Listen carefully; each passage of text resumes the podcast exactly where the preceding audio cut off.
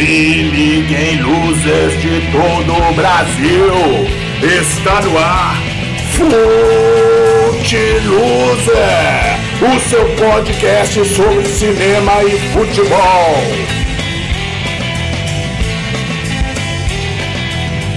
Bom dia, boa tarde, boa noite, sejam muito bem-vindos, sejam muito bem-vindas, losers. Está no ar Fute Loser, Cinema e Futebol, episódio número 12. Episódio mais que especial porque é dedicado à comemoração pelos 80 anos de Pelé, o eterno rei do futebol. O Edson também fez 80 anos no dia 23 de outubro, mas esse aí não fez muita, muita coisa que mereça celebração, não. Então, esse episódio é em homenagem só ao Pelé. E nosso time de admiradores do Pelé hoje é formado por mim, Inácio, o âncora desse baba falado, sempre acompanhado por Diego Assi e Rodrigo Araújo. E hoje, mais uma vez, estamos desfalcados de Felipe Brusti.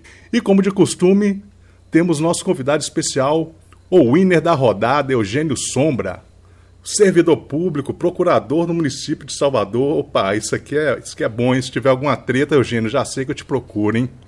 Torcedor do Bahia e pai de outros dois tricolores, Júlia e Diogo. E assim como nós, declaradamente apaixonado pelo futebol. Então seja bem-vindo, Eugênio. E antes de passar a bola para Rodrigo fazer aquela introdução sobre o filme de hoje, Quero dar aquela velha chorada aos pés do caboclo e pedir para que vocês possam nos seguir nas redes sociais. Estamos no Instagram, no Facebook e no Twitter. O filme de hoje é o filme Fuga para a Vitória, um filme pra lá de emocionante porque tem Pelé auxiliado pelo Rambo e pelo Alfred. Ele mesmo, mordomo do Bruce Wayne, lutando contra os nazistas em plena Segunda Guerra Mundial, num campo de futebol em Paris ocupado pelos nazis.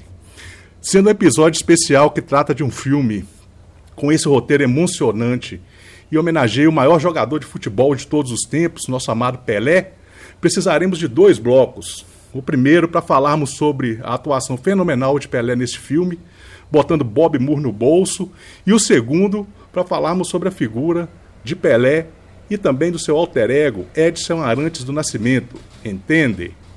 Nosso primeiro bloco, como sempre, começa com o Rodrigo, nos contextualizando sobre o filme. Fala Inácio, fala Diego, bem-vindo Eugênio, bom ter você aqui com a gente. Hoje a gente, eu vou dispensar a sinopse, Inácio, porque você já o fez muito bem, né? É, já apresentou aí mais ou menos do que se trata o filme.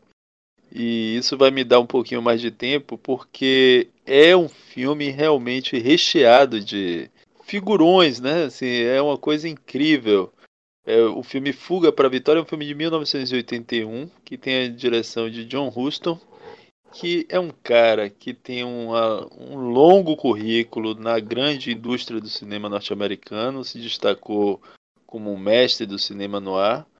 Foi autor de filmes como Relíquia Macabra e O Segredo das Joias. Este, inclusive, é estrelado por. tem a presença da Marilyn Monroe. Mas ele também fez filmes de aventura, né? Como Mob Dick, fez também. É, é, é, atuou também em dezenas de outras produções como, como ator, como roteirista, enfim, é, é, é uma daquelas grandes figuras do, do cinemão de Hollywood. Importante destacar, e aí mais adiante eu espero que a gente volte a isso, que esse filme ele é um remake, né? ele é uma refilmagem de um filme húngaro é, de 1961, e eu vou me atrever aqui no título que eu não encontrei uma tradução, que é Cat Félido a Pokolban, Bom, aí os húngaros de, de soteropolitano, que me perdoem aí a pronúncia, ele é dirigido por Zoltan Fabre. O, o Fuga para a Vitória, ele faz essa uma adaptação que a gente vai voltar a tratar mais adiante.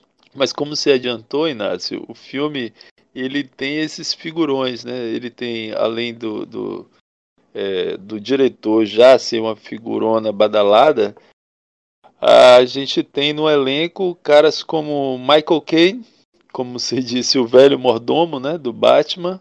Temos o imbatível, indefectível Sylvester Stallone, e curiosamente ele faz esse filme após o estrondoso sucesso dos rocks, né? O Rock 1, Rock 2, Rock Balboa, e antecede a, o lançamento do Rambo. É, o Stallone dos anos 80, é a grande figura que, que surge, que desponta e é um, cara que dispensa comentários.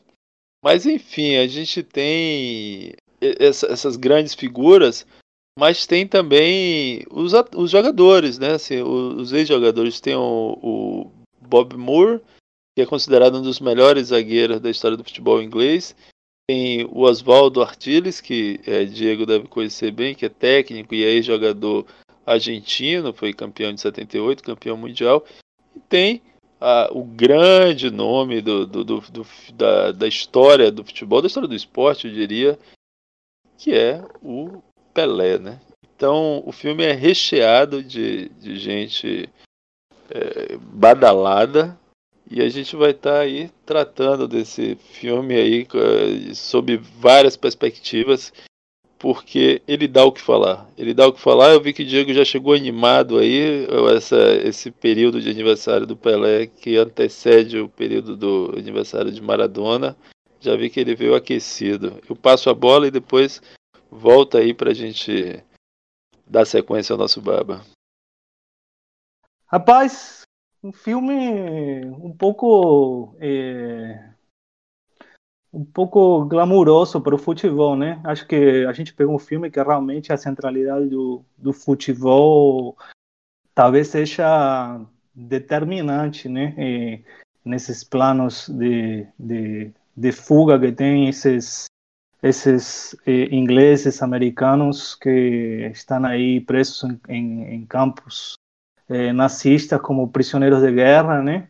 E o que fazem é tentar fugir ou jogar futebol, né? São, são suas quase únicas eh, atividades diárias, né?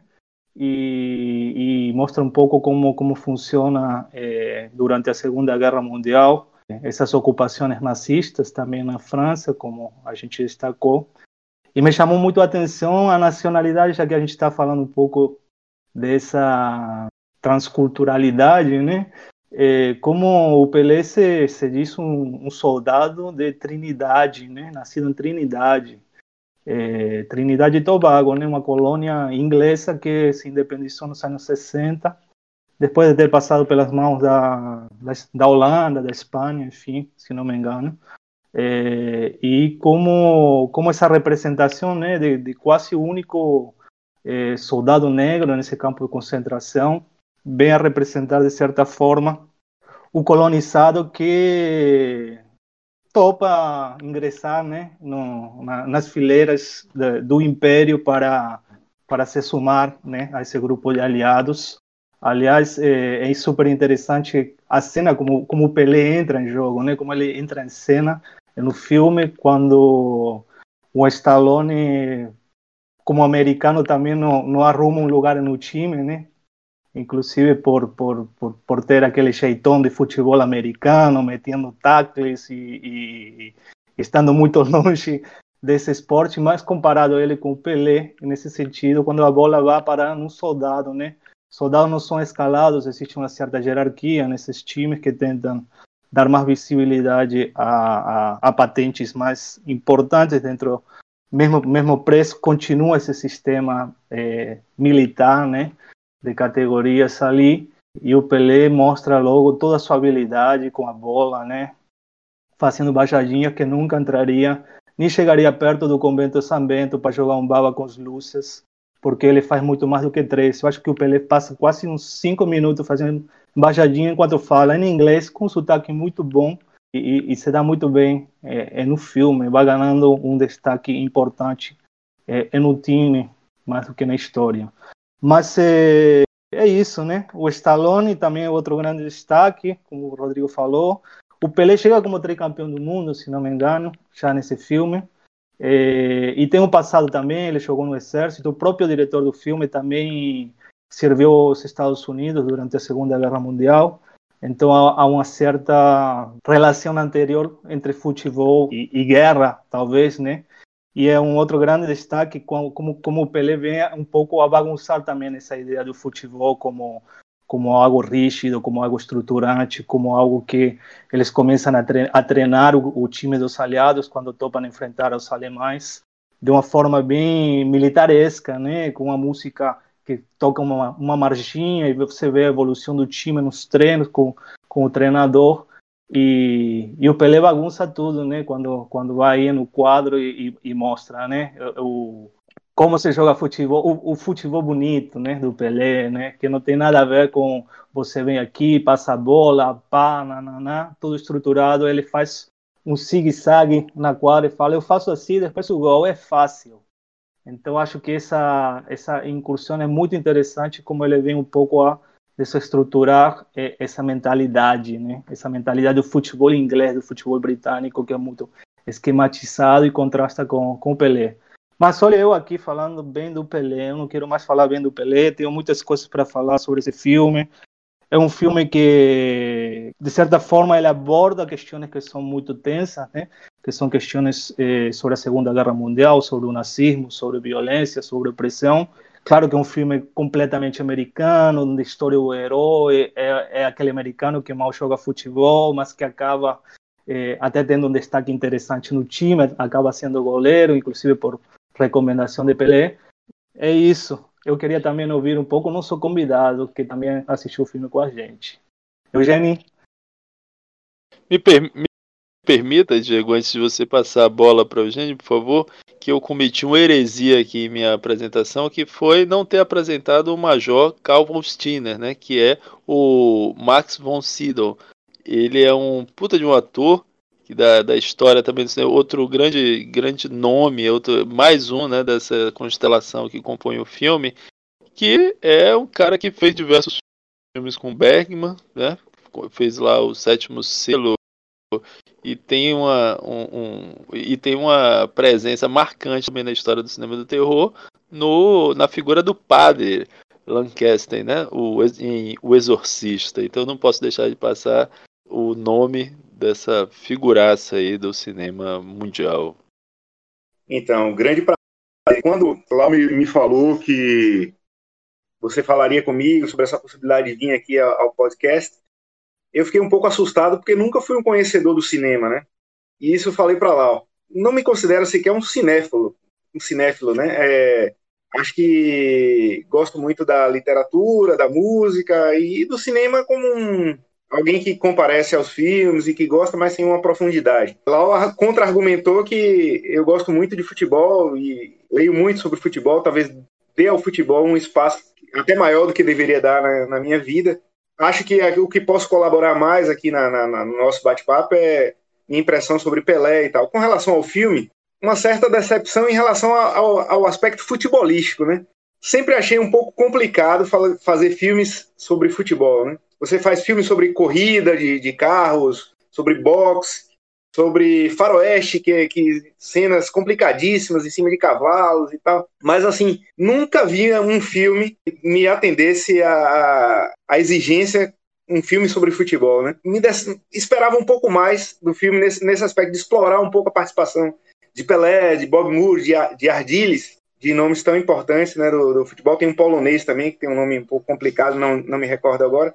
Mas uma, uma trama muito, muito simples, envolvendo a, a questão do, da guerra, baseado também num filme anterior, né, que o Rodrigo comentou. Então, confesso uma certa decepção, assim, porque esperava um pouco mais do, do, do, do aspecto futebolístico da coisa, né, que ficou talvez não explorado devidamente, assim, é, acaba que Pelé uma participação um pouco pobre no, no, no aspecto das jogadas. Ele, ele, ainda era relativamente jovem, né? Ele tinha 38 ou 39 anos, talvez pudesse ser explorado um pouco essa parte mais de campo, né?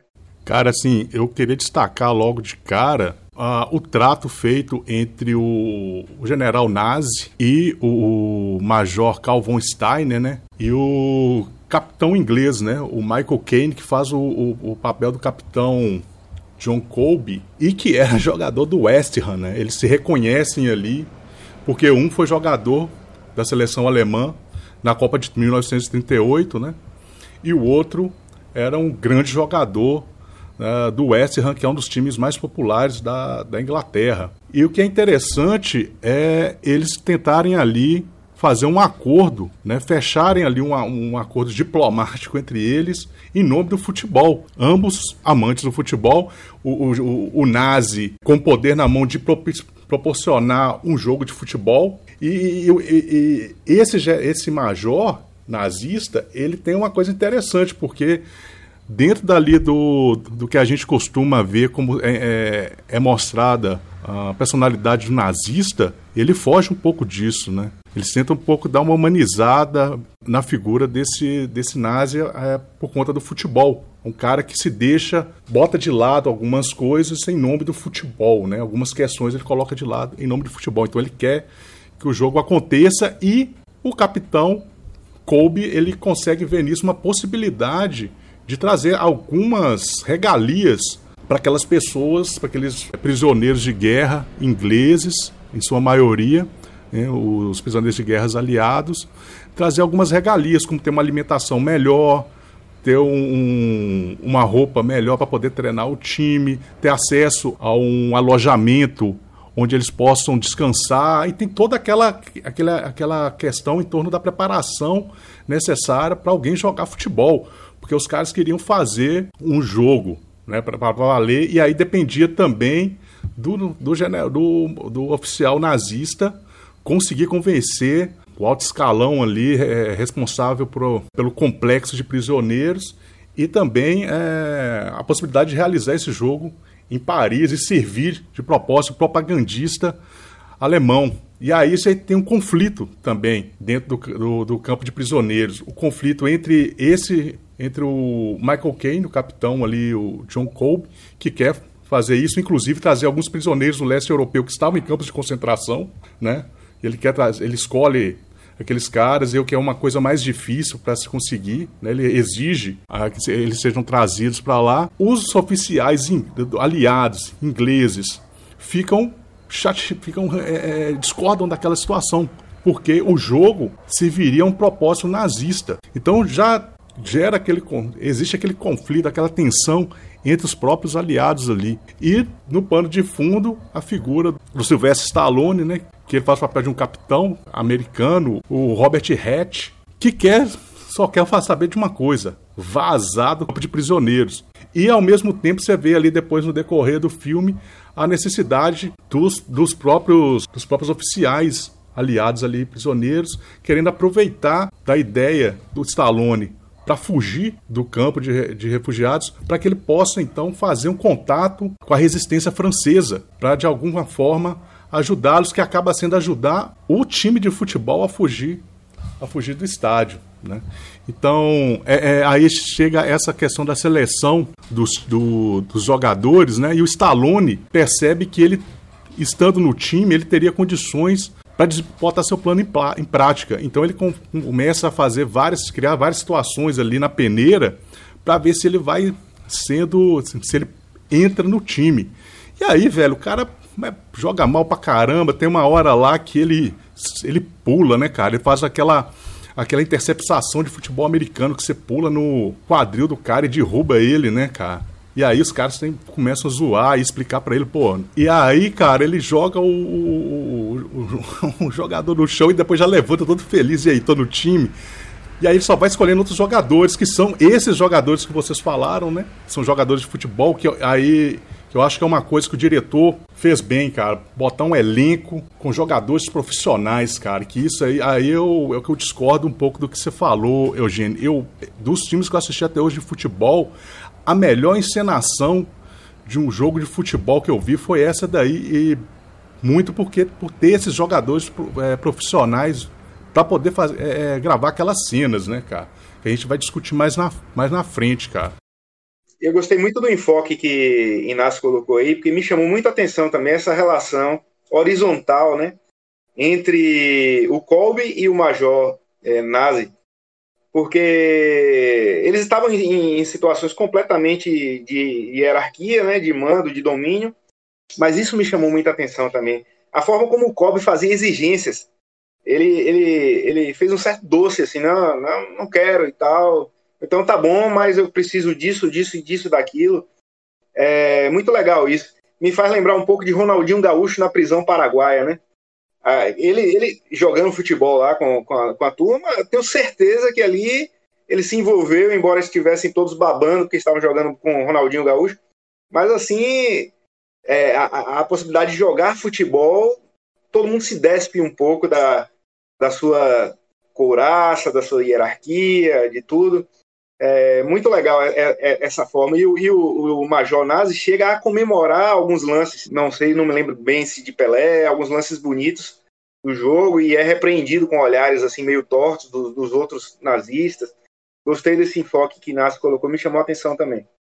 É, velho, porque eu acho que aí nesse momento ele já coloca, o diretor já coloca tipo uma, uma metáfora, né? Ah, o futebol, né? Acima de tudo, aquela coisa acima da, do bem e do mal, aquele que vai unir os povos. Acho que tem um pouco disso no filme, que é até uma coisa meio pueril, assim, eu acho.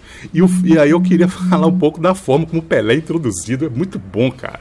Muito bom, porque é tosco, velho. O cara, o cara, você vê o, o, o Kobe analisando os caras para poder selecionar o time. E ele faz uma análise rigorosamente técnica. Ele vai vendo que os, os caras são bons nos fundamentos do futebol, cara ele vai, ele, ele é minucioso naquilo. Ai, do Pelé, cara, ele joga a bola pro Pelé. Como o Diego falou, o Pelé começa a fazer de baixadinha, velho.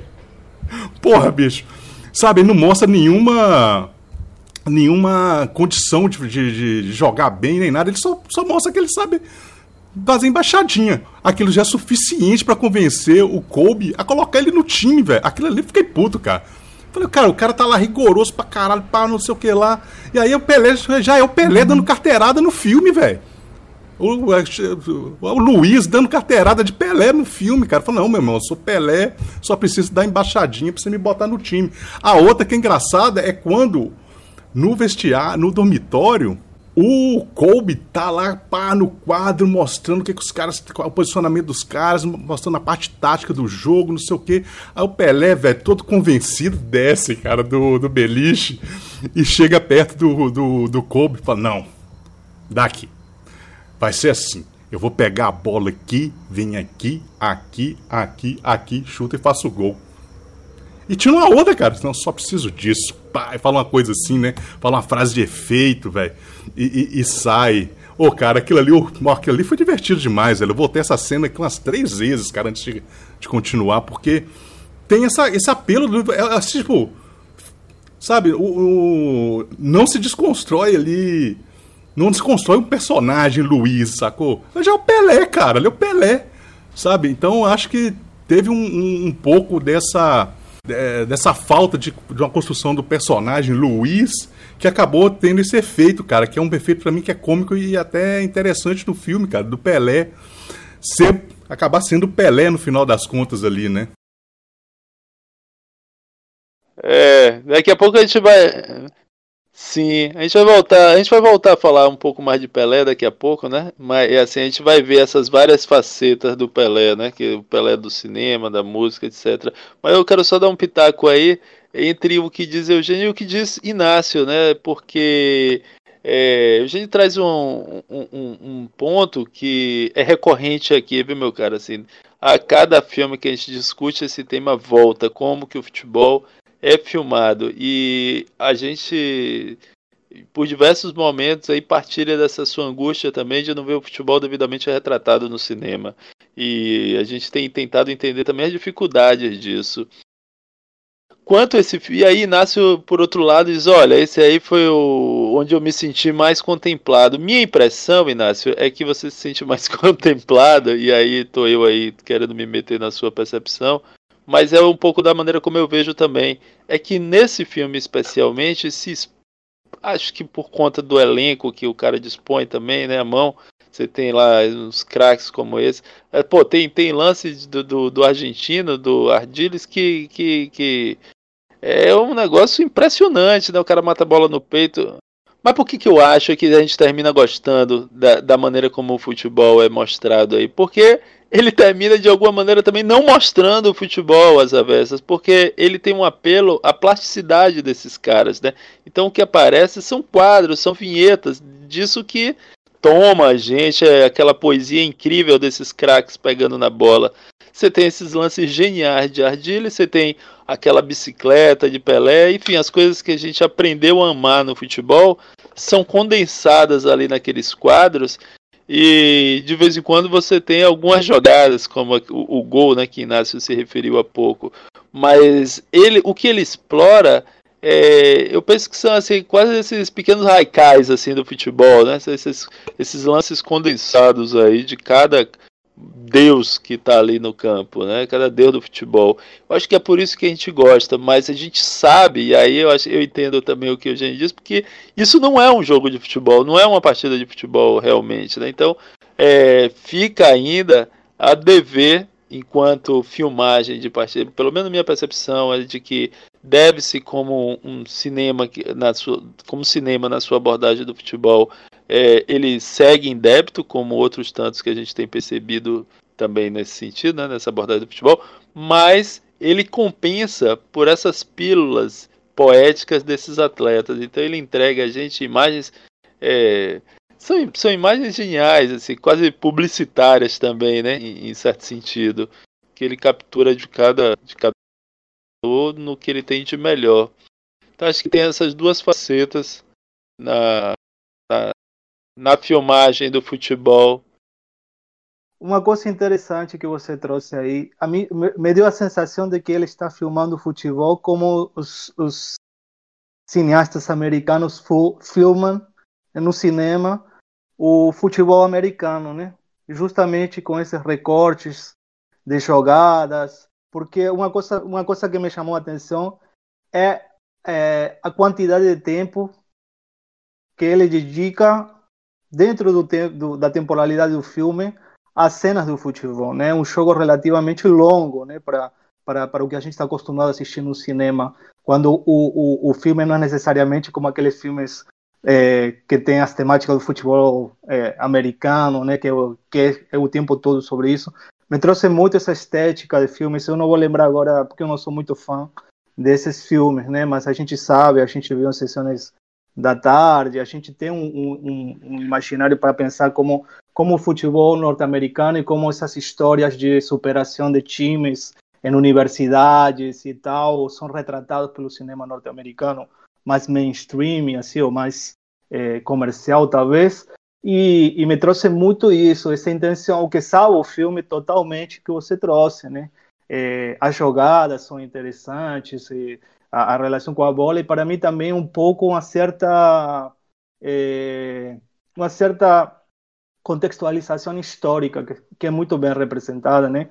No sentido de, de, de que um futebol ainda não mais violento, mais aguerrido, menos menos o, o Pelé, as jogadas começam a, a, a decolar daqueles daqueles confrontos que são de brutalidade, de, de, de tensão, como a que tem também no futebol americano, né? E, e como a partir disso o futebol vai é, se abrindo a partir dessa estética e procura sim, muita é, grandiosidade, né? As bolas que chegam para o Stallone são bolas murchas, né? Ele porque é muito ruim mesmo, mas são muitas bolas muito murchas, velho, que o cara perde. Diego, me permita, o que você fala faz muito sentido. Eu vou só te dar mais um dado para você deitar e rolar e lembrar que tem uma determinada passagem do filme que Stallone é chamado a atenção justamente quando ele avança nas pernas do jogador e alguém diz para ele, acho que é o técnico que fala, isso aqui não é futebol americano. Então assim, parece haver uma confusão mesmo, assim, proposital, certamente, né? Na, na filmagem ali como o diretor se utiliza do, do Sorcer, né? Do Sorcer e do futebol americano tem essa confusão mesmo aí, uma, uma fusão de, de, de abordagem que Stallone representa bem. Ele que é o. É, bom, naquele momento ali, o coração dos Estados Unidos não pode ser melhor representado do que Rock Balboa, né? Então ele tá ali fazendo aquele papel ali do grande americano. Não, e o que é interessante é que o, o fato dele ter saber o futebol americano é o que é, credencia ele a ser goleiro. Porque quando tem uma cena que ele tá lá brigando com os caras que ele, é, é, a princípio, ele, ele foi colocado como preparador, né? Físico, trem assim. auxiliar técnico. E aí os caras chutam a bola, ele vai e dá aquela pegada de bola igualzinho no futebol americano, quando a bola vai ao alto. Ele faz a mesma, a mesma posição. Né? E aí os caras começam a chutar a bola e ele começa a pular nas bolas. Só que ele pula nas bolas sempre. Isso é uma parada que eu achei engraçada, do jeito que os caras fazem as recepções no futebol americano. Quando ele vai fazer alguma. Uh, pegar alguma bola pulando, ele não abre os braços para pegar a bola. Ele, ele, ele vai sempre encaixar a bola, que é a posição que o goleiro do futebol faz quando a bola vem em cima dele. Ele não. Ele, quando ele pula na bola, ele pula com as mãos em concha, que é a posição que os, os os receivers fazem no futebol americano quando eles pegam a. Eles vão receber a bola do, do quarterback, né? E ele vai fazendo isso, cara, no filme todo. Aí depois, no, no jogo de futebol mesmo, que o Michael Caine vai dar ideia para ele. Ele falou: Porra, velho, não é assim, abre o braço, não sei o quê, é, é, fecha o ângulo, você tem que sair no cara, fechando o ângulo, não sei o que. Ele vai mostrando que o cara tem que abrir os braços, né? Ele tem que usar o, a capacidade dele de pegar a bola, que é muito boa, mas que ele tem que fazer é, a partir de outros fundamentos, né? Isso achei legal pra caralho. É, ele segura a bola contra o peito, inclusive já passaram 15 minutos do programa, a gente já pode dar spoiler, né? Porque a, o próprio pênalti que ele pega no, no, jogo, ele segura a bola com as mãos, né? Ele não defende, ele, ele encaixa, como você falou. Isso está bem, bem, bem trabalhado no filme, acho que tem uma intenção muito boa essa relação do futebol americano e futebol, né, como como dois esportes, duas estéticas que se encontram aí. Agora Pelé machucou e ficou boa parte do jogo fora. Essa parte aí, tudo bem que vem aquela redenção no final e volta meio como rock, né? Eu acho que a intenção era justamente essa, velho. Pelé salvar a pátria no final, né, cara? Agora, ó, uma parada que foi bizarra ali, cara. Tá, Pelé machucou, pá. E aí ele volta para jogar. Eu lembrei daquele jogo, Copa de 70, que é considerado o maior jogo de, da história das Copas, né?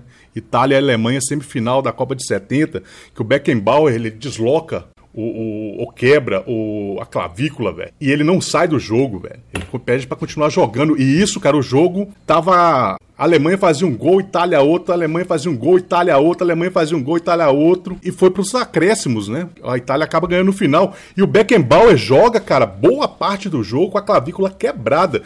E com, a, com o braço enfaixado, o mesmo braço que o Pelé. O Pelé baixou com o braço esquerdo também. Ele com o braço esquerdo enfaixado, ele joga o restante do jogo todo dessa maneira, com essa posição e joga pra caralho, velho. Aí o Pelé, cara, aí quase tem aquela contusão, entra, né, é, não quer entrar, pá, aquela coisa toda. Na hora de fazer o gol de bicicleta, meu irmão, nem Pelé faria um gol de bicicleta sem poder mexer o braço esquerdo, velho. Aí o braço dele melhora do nada, né? Ele consegue, ele vai faz todo o movimento certinho.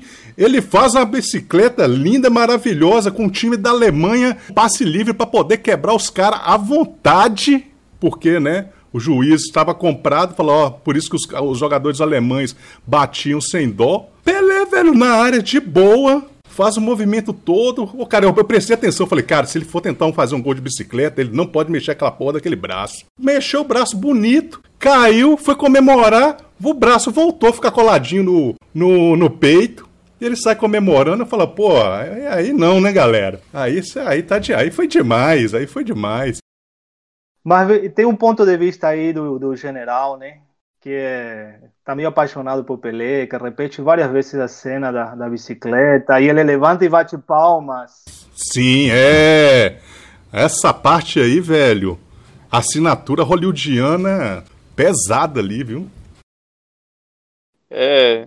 Eu fiquei muito curioso é, em, ver, em ver o, a versão a versão, a, a, primeira versão original é porque eu vou até, até separei aqui para dar uma, dar uma pesquisada para ver se eu encontro, porque é baseado em uma história real, né? Vocês, vocês não sei se vocês chegaram a, a perceber, isso é baseado em uma história real que se passa de fato durante é, toda a questão do, do Holocausto, que é uma adaptação de, uma, de, de, um evento que ficou conhecido como Partida da Morte, né? que é um evento realmente promovido pelos nazistas com o intuito de propagandear o regime e, portanto, expor o domínio, a pujança do, do, do, da, do, do, do, do, do Reich, do, do, do, da, do nacionalismo alemão, e eles fazem isso na Ucrânia, é uma partida de 1941. E aí eles montam, é, os ucranianos montam um time com ex-jogadores, sua maioria é, oriundo da, dos campos de concentração, já é, trabalhadores é, em condições bem difíceis, muito vulneráveis, e eles fazem realmente uma partida. E os ucranianos vencem a partida, né? Eles vencem por um placar por um placar só, é, elástico, um, um, placar de 5 a 1. E nessa partida, eles se recusam a fazer a saudação nazista e diz, eu, eu fui buscar isso em mais de uma fonte, mas e é um pouco, me parece que é um pouco controverso isso, mas algumas fontes alegam que, inclusive, é, essas cenas das agressões, elas de fato existiram, as agressões foram várias durante a partida, mas pior, o, o, é, da mesma maneira, o juiz não marcava, o juiz era um soldado da, da, da polícia nazista, mas muito pior do que isso foi que depois da partida os, os jogadores eles foram torturados pela equipe, os, os, os jogadores da, da Ucrânia, eles é, derrotada, eles foram torturados pelos, pelos nazistas, né? Eu fiz isso mais de uma fonte, mas assim teríamos que, que verificar com mais acuidade essa, esse ponto final, porque me pareceu um pouco controverso nas fontes que eu pesquisei. Bom, que o jogo houve sim, o jogo houve, foi em 41, o jogo houve 41. Agora, para mim ficou um pouco controverso nas minhas fontes essa questão da tortura no final. Algumas dizem que houve realmente a é, prisão dos caras depois do jogo e tortura, ao contrário da fuga feliz que aparece no filme. Fica aí a dica, né, para quem se interessar pelo assunto, dar uma vasculhada, mas eu estou muito interessado em procurar o filme que o Fuga para a Vitória se inspira, porque me parece que não pega leve não, me parece que ele é um filme que tem uma abordagem mais tensa. É isso, velho. Aí eu queria pegar esse gancho aí, Rodrigo, porque oh, eu acho que eles perderam a chance de dar esse, esse botar esse peso, sacou, velho? Essa tensão no filme que não tem momento nenhum, velho.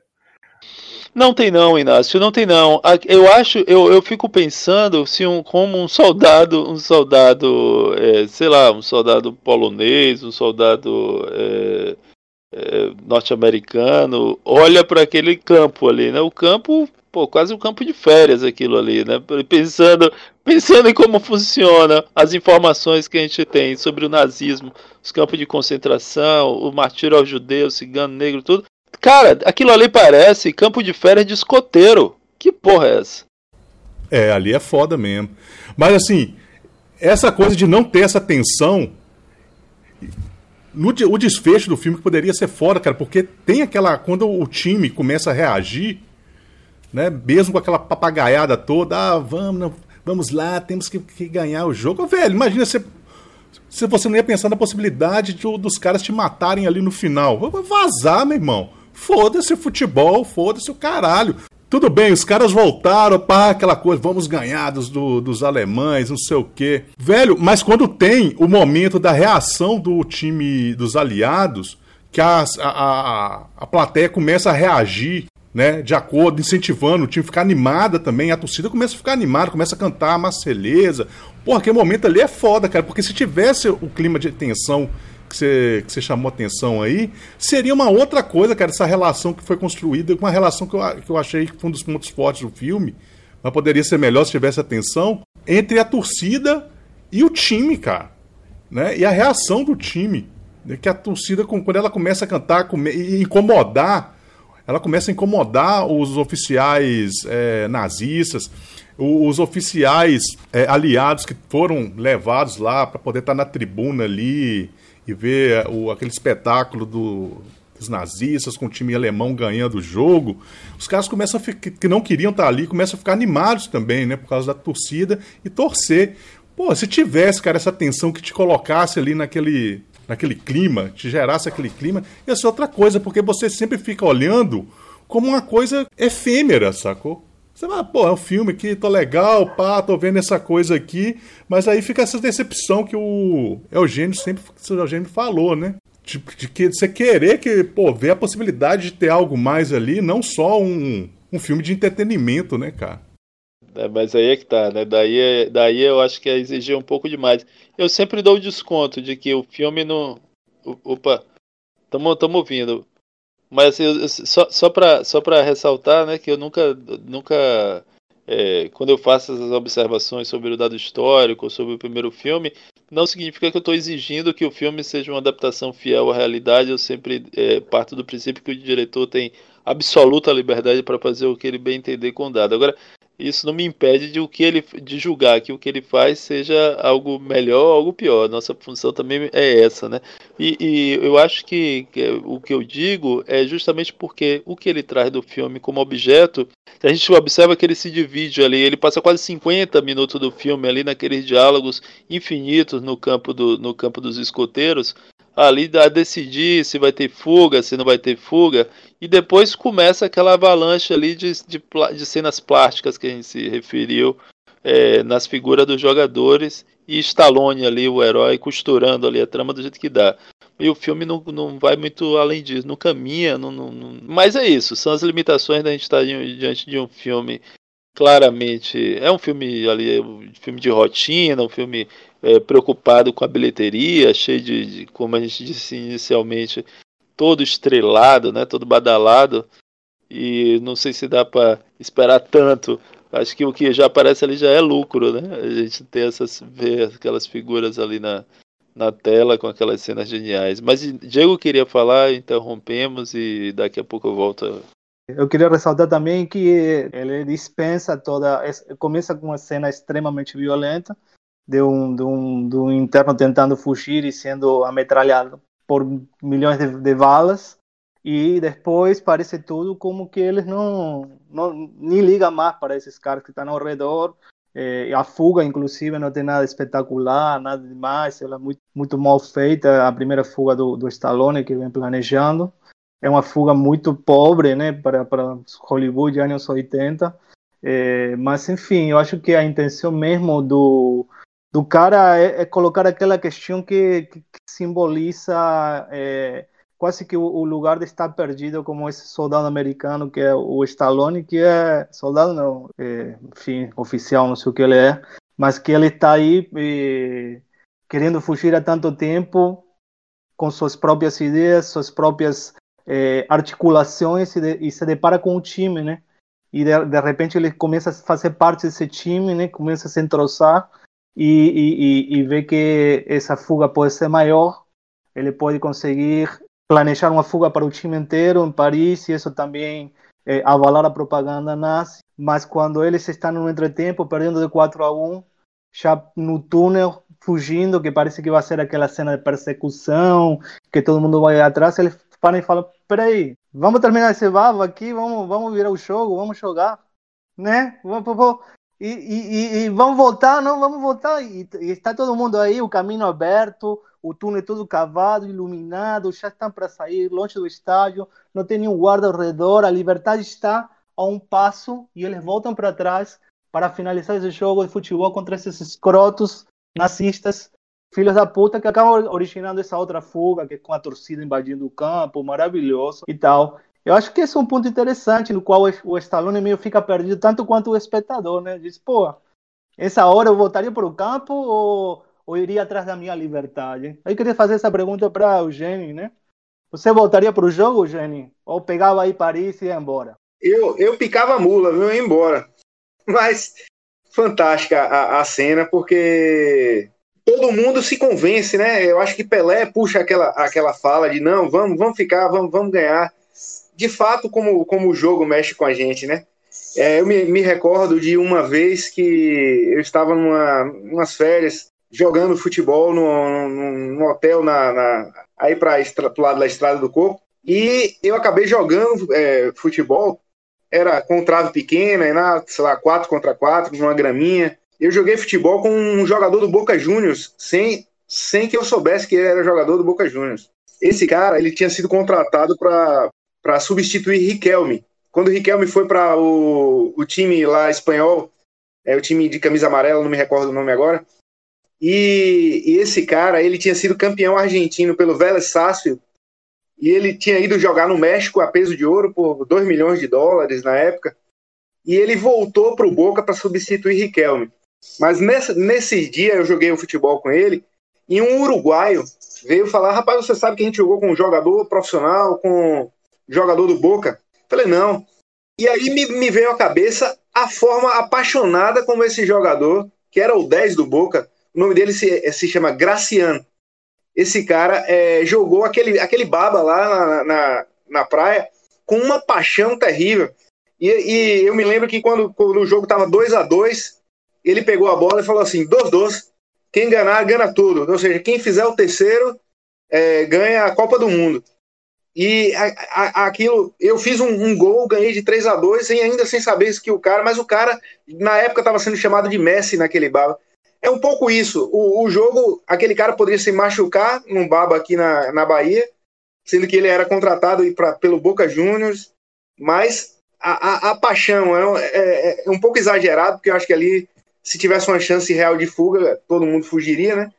Mas retrata um, um pouco isso, é, como ganha uma dimensão dramática, né? O, o jogo que, que ninguém fugiu, foi lá e empatou 4 a 4 Muito legal essa, essa, essa ótica um pouco exagerada, mas tem um fundo de verdade no jogo, né, do futebol.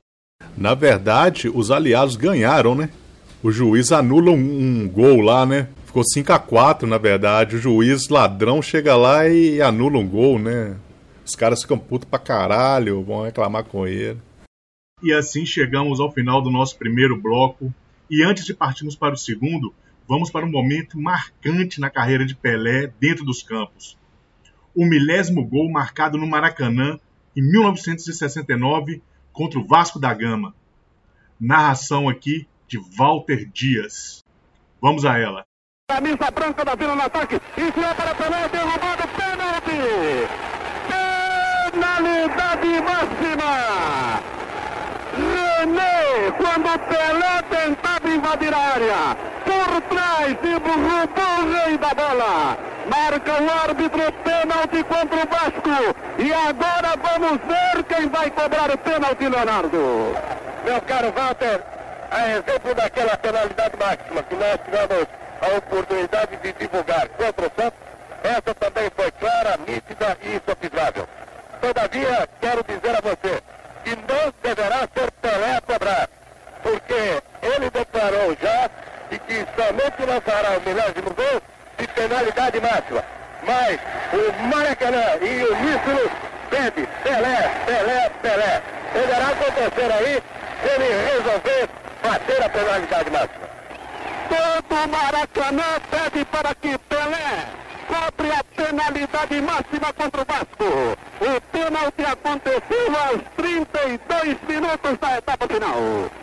Parece que Pelé não quer cobrar a penalidade máxima. Carlos Alberto vai lá para o campo de defesa. É Pelé o que parece quem vai cobrar o pênalti. Carlos Alberto consulta todos os jogadores do Santos. Olha aí, Leonardo Carlos Alberto levando todos os jogadores do Santos para o seu terreno. Pois é, deixaram o Pelé envolvido entre todos os jogadores vascaínos e na fogueira, para que ele possa então, de penalidade, decretar a esse tão esperado, almejado e agora poderá acontecer, milésimo gol. Mas o Pelé não queria conquistá-lo de penalidade, dizendo que o doutor é marmelada. Vai cobrar Pelé a penalidade máxima. Atenção, torcida do Santos. Atenção, todo o Brasil pode sair o milésimo gol de Pelé. Entrada no meio do gol para tentar neutralizar. Pelé na risca de carro para a cobrança. Expectativa em Maracanã. Prepara-se Pelé, pode fazer o milésimo no maior do mundo, o maior jogador de futebol. Manuel Amaro de Lima manda que os repórteres que tentam invadir o gramado retirarem-se. Vai cobrar Pelé a penalidade máxima. Apita o árbitro, correu Pelé, chutou. Gol! Radar Esportivo.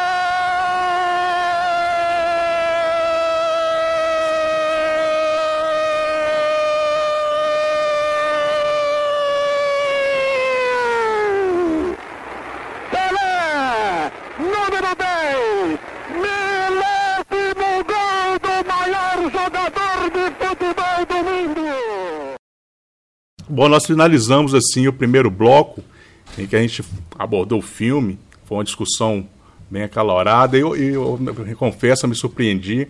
Né? Foram renderam muitas questões, renderam muitas discussões desse filme, né? Que a princípio eu confesso não esperava muita coisa em termos de discussão.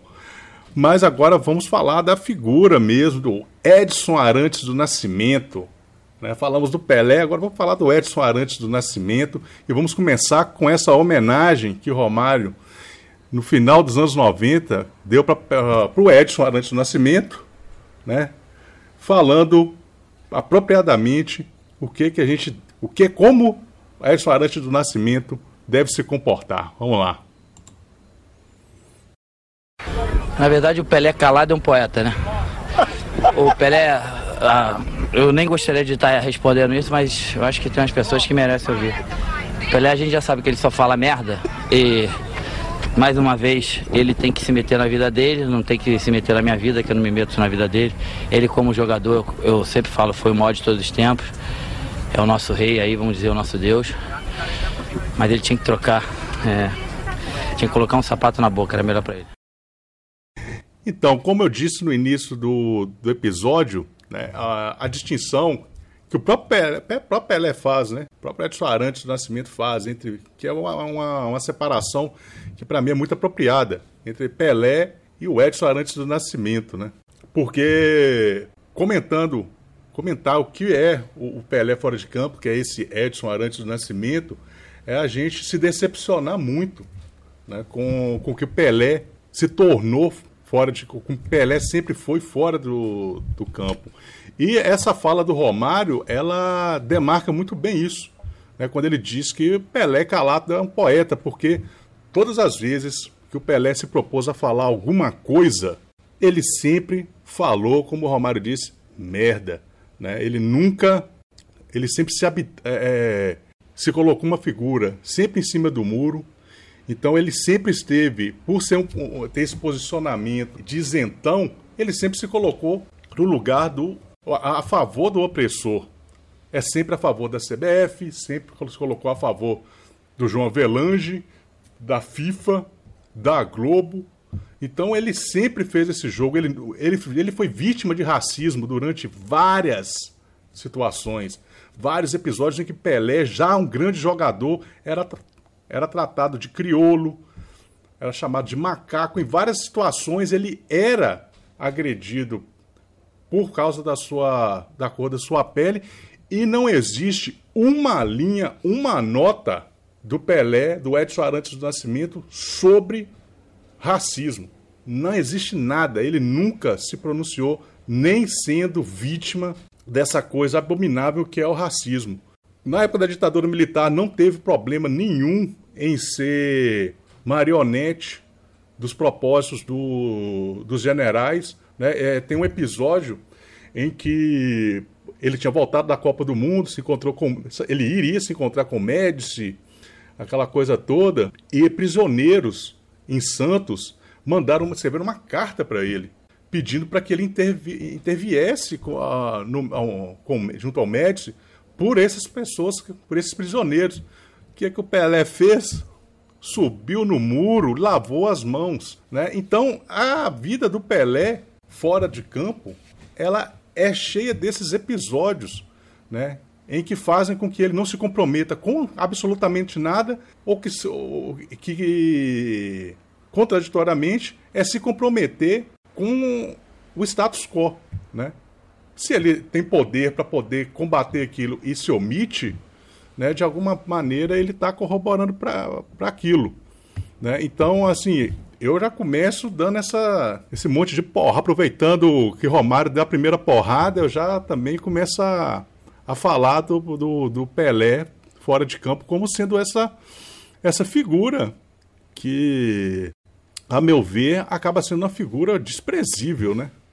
Por conta de tudo que ele se omitiu de fazer ao longo da, da sua trajetória fora de campo. É, tem, tem todo esse envolvimento aí mesmo com o Médici, tem essa reverência dele, né? Tem uma carta famosa também dele ao Médici, uma espécie de embaixador de Médici. É uma coisa realmente tenebrosa.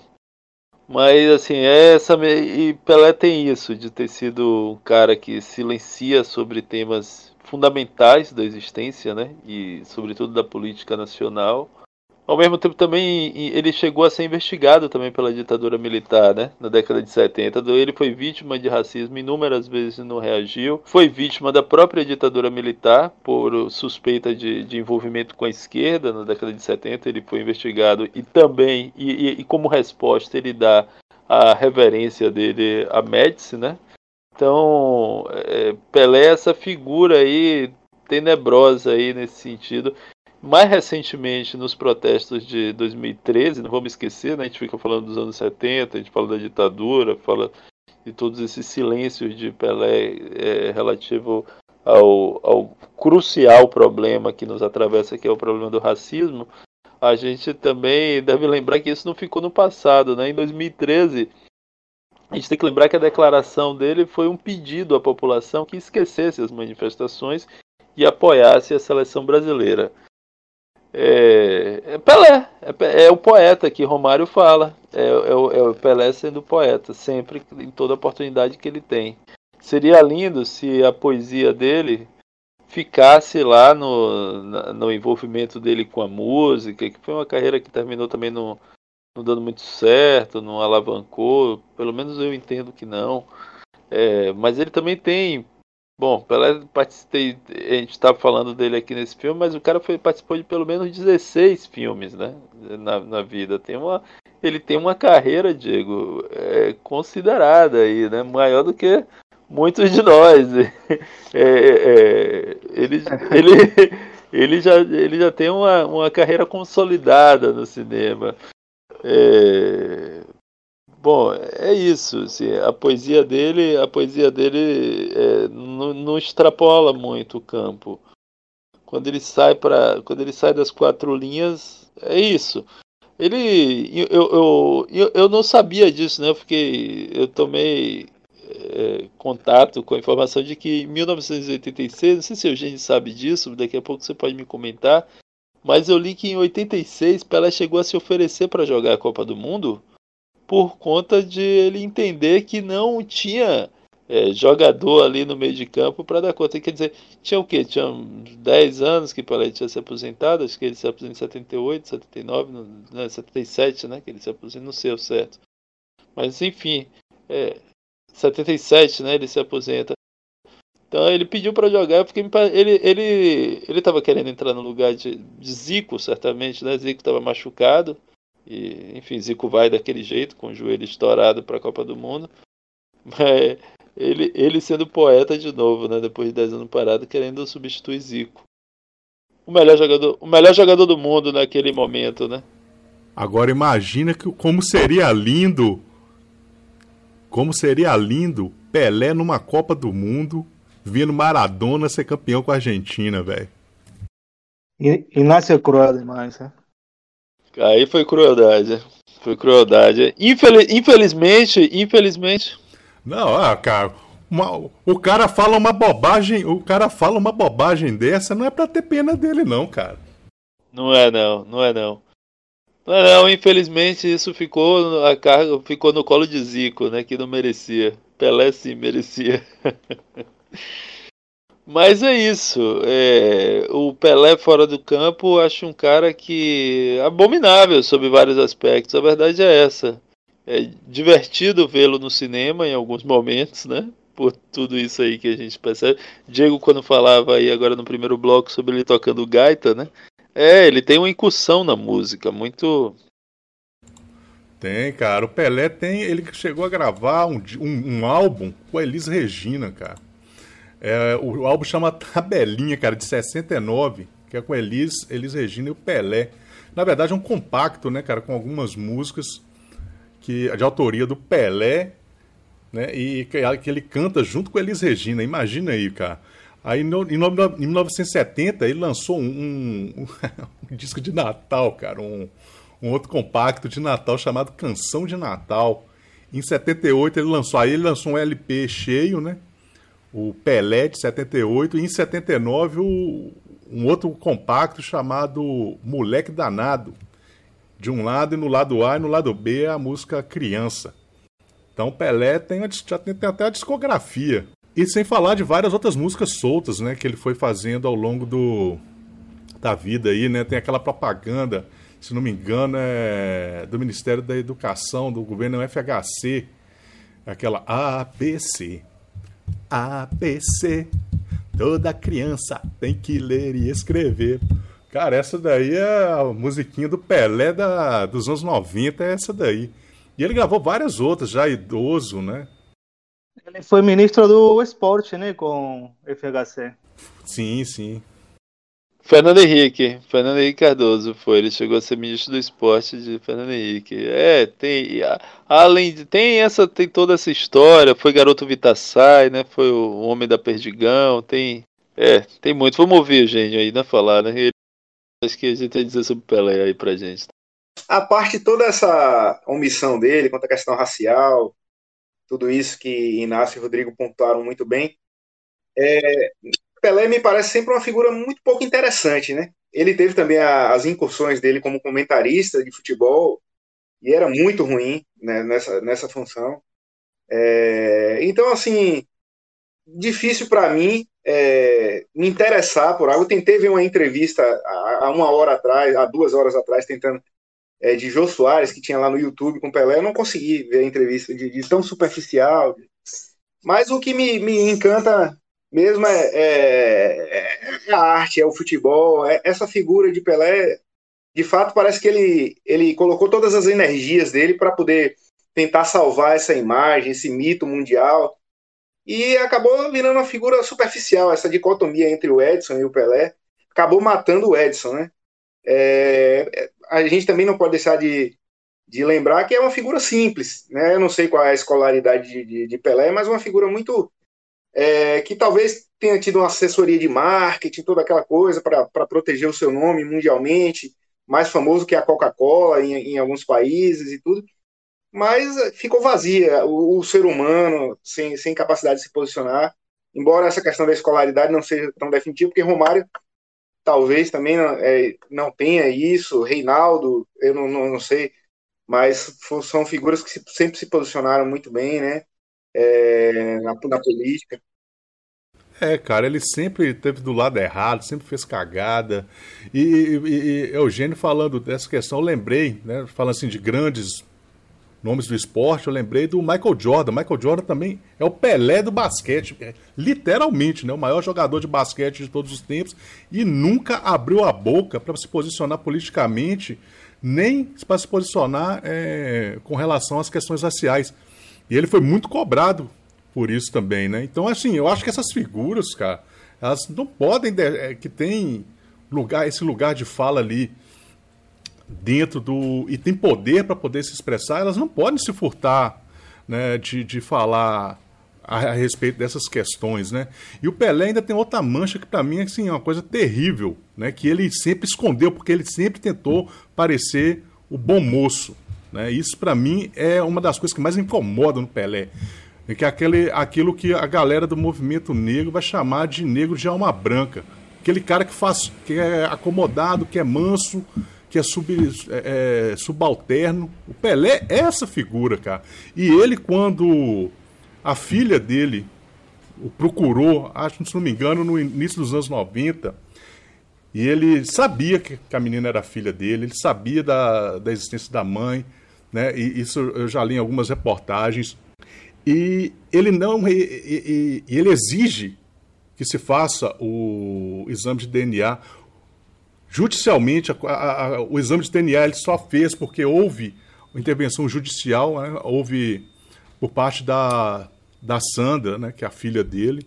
E mesmo com o exame de DNA ela provando que a menina era a filha dele, mesmo assim, ele não teve a hombridade de nem a humanidade de conhecer a menina, de conversar com ela, de se aproximar, de criar. Ele não criou nenhum vínculo com a, com a menina. Quando ela morreu, agora recentemente, acho que tem uns cinco anos, o cara não, não escreveu uma nota de pesar Para não dizer que ele não foi no, no velório, no enterro da menina. Ele fingiu que nada aconteceu. Então, isso é uma coisa que é terrível, cara.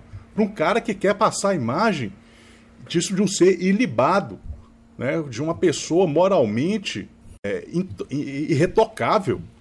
Né? E isso me incomoda muito na figura do Pelé, cara.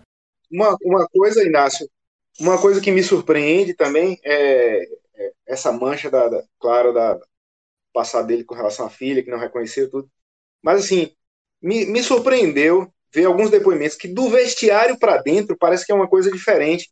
Eu vi surpreendido recentemente declarações de Rivelino, assim, emocionadíssimo, falando que Pelé tinha uma postura de mais um dentro do vestiário, né?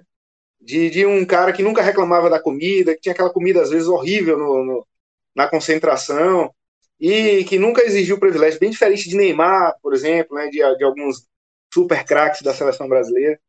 E da, do vestiário para o campo, parece que, que tinha uma coisa.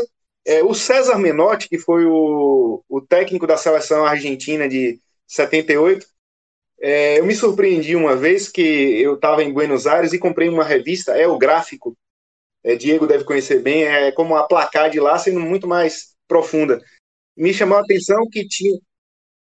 Isso, tinha, tinha uma entrevista, a capa da revista era, era César Menotti, e, e tinha 80 perguntas. Me chamou a atenção, eu comprei a revista, que era uma entrevista de 80 perguntas. Eu falei, ah, isso na placar era inviável, né? Aqui era uma, uma duas páginas no máximo. E em algumas passagens ele fala de Pelé maravilhado, assim, como uma, uma, um deus, algo extraterrestre. Ele jogou no Santos. Eu não, é uma passagem que eu não conhecia. César Menotti jogou no Santos com Pelé. E ele fala que viu, viu coisas incríveis. Então, assim, em geral, esse pessoal que fez parte do núcleo futebolístico tem uma boa ideia. Não sei se está contaminado em certa medida pela, pela magia do, do, do, do futebol, o Pantera e tal, o Cracás, mas tem toda essa dicotomia da, do vestiário para fora, essa imagem realmente negativa, né? De, de autopromoção, de, de cautela máxima na, na, na proteção da imagem, não se posicionar, tem tudo isso.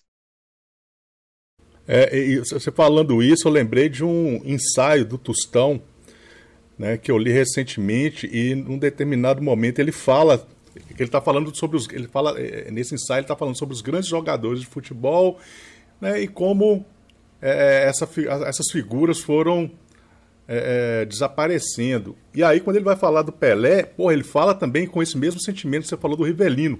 Você vê que ele fala que o Pelé era, era camarada, considerar um amigo mesmo, uma pessoa que ia te ajudar da maneira como ele pudesse, ali na camaradagem do, do futebol. Tipo, o, o, o Tostão fala que quando ele começou, o Tostão foi jogar na seleção brasileira em 66, novinho, né, cara? Ele tava matando a pau no Cruzeiro, naquele timaço do Cruzeiro com é, Disseu Lopes, né, cara? Aquela galera ali. E quando ele é convocado, o Pelé é um dos caras que fazem ele se sentir bem ali naquela daquele ambiente da seleção brasileira. E na época, cara, o primeiro Minas não tinha jogador de seleção, né? Então o Tostão ter ido para para ter sido convocado foi uma festa, porque era só jogadores do Rio e de São Paulo que eram convocados, né? Que faziam parte da seleção brasileira. Os jogadores que estavam jogando em times do, desse, do eixo Rio-São Paulo. E aí, quando ele vai falar do Pelé, ele fala dessa maneira muito afável, mas, cara, no final, ele dá uma uma porretada no Pelé. Ele fala, é, pá, Pelé era assim, era sabe, só enaltecendo a figura do cara como, como amigo ali no campo, mas infelizmente nem sempre se omitiu de falar, de se posicionar diferente. Aí e ele ainda arremata, ele, o, o, Tostão, claro, ele fala de uma maneira muito é, cordial, né? Ele não, em, em momento algum, você vê a agressividade, né, cara? Do, do Tostão, mas você vê que ele tá dando porrada pra valer, cara, só no fígado, velho. E ele termina, ele ainda faz a comparação, cara, que qual Pelé deve odiar e fala, é diferente do Maradona, né? Que o Maradona é essa pessoa que se posiciona, que se mostra um pecador e se mostra também um, um, capaz de coisas grandiosas, enquanto o Pelé só quer saber de se mostrar como aquilo que ninguém é. Aquilo que ninguém é.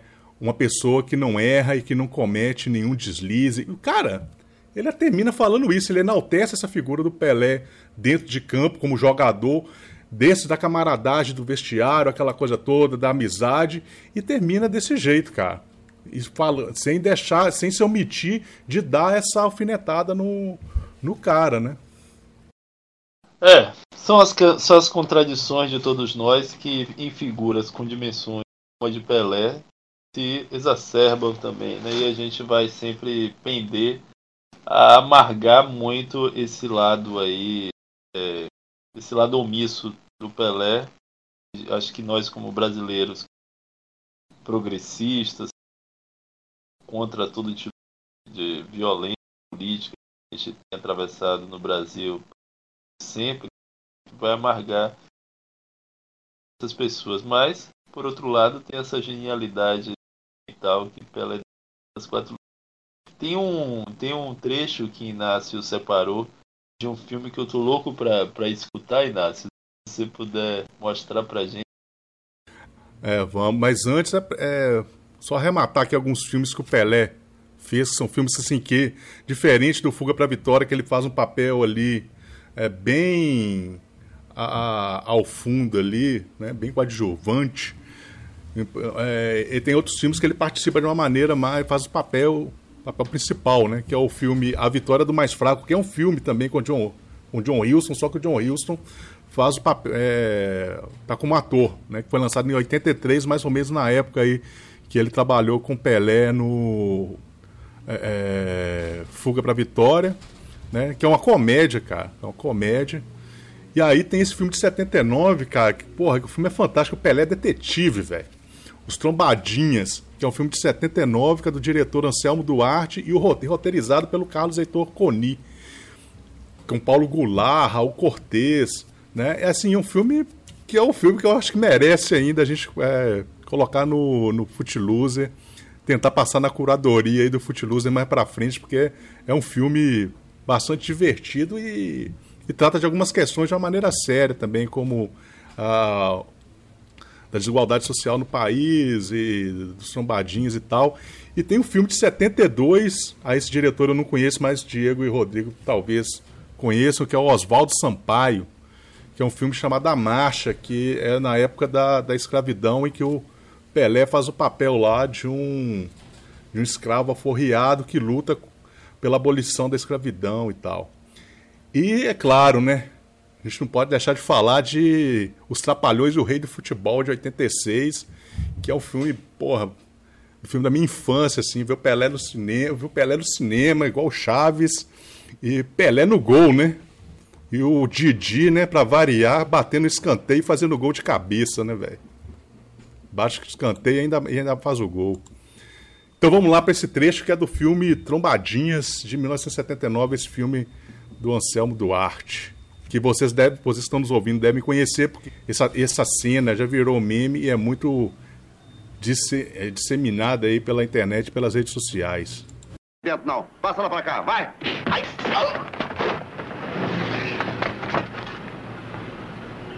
Você. Você é o Pelé? Não. Eu sou o Jô Soares, sua piranha. Pronto, essa aí é a interpretação fantástica de Pelé nessa cena, que é um, pra mim é um cânone de cinema brasileiro. O Pelé, ele, ele, ele sai se envolvendo com gente de muita qualidade, né? Você vê que é um filme de Anselmo Duarte, um cara do tamanho de Anselmo Duarte, né? Ganhador do Festival de Cannes, com um pagador de promessa, tem o texto do Carlos Heitor Coni, que é um puto escritor da nossa, da nossa literatura brasileira. Tá lá o Pelé é, é, estrelando mais um, uma faceta de sua trajetória. É Pelé músico, é Pelé político, é Pelé é, ator de cinema, é Pelé é garoto propaganda, mas acima de tudo é o Pelé, o, o deus incontornável do futebol, né? É o, é, é um enorme jogador. Foi namorada da Xuxa também, né? Tem, imagina porque Xuxa também tinha uma ela, ela, sim, sim, tem uma presença muito forte, né, na Argentina, a Xuxa também. Oi, Inácio, a gente está te escutando sim. Bom, e depois desse trecho fantástico aí de mostrando toda a qualidade de Pelé enquanto ator de cinema e esse comentário de Rodrigo a respeito da, da performance de Pelé, Vamos aí às nossas considerações finais e vamos começar aí por, Diego. Bora, Diego. Valeu, Inácio. Eh, Rodrigo, eu quero agradecer novamente nosso convidado, Eugênio Sombra. Eh, foi massa esse papo, essa discussão sobre o filme Fuga Vitória. E minha consideração final é pensando um pouco no que você comentou mais cedo, Inácio, sobre a possibilidade de Pelé ter jogado a Copa de 86 eh, e, e, e, perder a taça frente a Maradona. Eh, lembro que ele já perdeu com o nosso querido Bahia em 59, né? Lá na Vila Balmiro, por 3 a 2 e acho que meu, meu grau de, de afeto pelo Bahia está quase no nível do Maradona, então eu estou satisfeito com isso. Queria agradecer ao Bahia. Bem lembrado, bem lembrado ter trazido o Bahia nessa circunstância, né? Para aqui pro Futilusa de hoje. Eu é isso. Eu, eu falar de Pelé, é isso tudo aí que a gente falou mesmo, são as contradições, como eu disse antes, de um de um cara tão enorme como foi Pelé dentro do campo. Então, se nós todos temos nossas contradições, em uma figura como ele, isso vai hiperdimensionar. E claro, brasileiros que somos, progressistas que somos, antifascistas que somos, sempre nos incomodaremos muito com o silêncio de Pelé, com essa poesia tenebrosa dele, que Romário tanto chamou a atenção, mas por outro lado a gente vai viver assombrado para sempre nos termos daquilo que Andy Warhol falou, né, que Pelé é o cara que contraria a tese dele. Todos teriam 15 minutos de fama, Pelé 15 séculos. É, Pelé é isso, né? Obrigado, Sombra, por estar aqui com a gente. Tem mais um Sombra aqui, né? É muito bom. Primeiro Laurênio, agora Eugênio. Irmãos, camaradas. Obrigado aí, Diegão, parceiro, Inácio. Boa noite, bom dia, boa tarde a todos. Então, é, pô, adorei, né? Esse papo aí de, de, futebol, de cinema. É muito legal. Eu, eu gostaria só de pôr em relevo no final essa também essa dimensão de de Pelé no que ele fez de melhor na arte, né? É, Nelson Rodrigues destacava já Pelé em, na, antes da Copa de 58 como rei, né? Esse termo rei nasceu em março de numa crônica dele no, no Jornal do Brasil, em março de 58, estava lendo essa crônica. Muito legal porque a gente vinha daquela história do complexo de vira-lata e Pelé ajuda a vencer isso porque ele entra em campo com, como alguém que não olha mais com tanta humildade para o adversário, estrangeiro, é, desenvolvido, e que trata como um plebeu, né? Então, essa importância dele na, na, na história do futebol brasileiro, dessa libertação é, do complexo de vira-lata e de tanta coisa bonita que ele fez, destacar essa, esse lado dele também. Muito obrigado aí, realmente gostei muito de participar com vocês.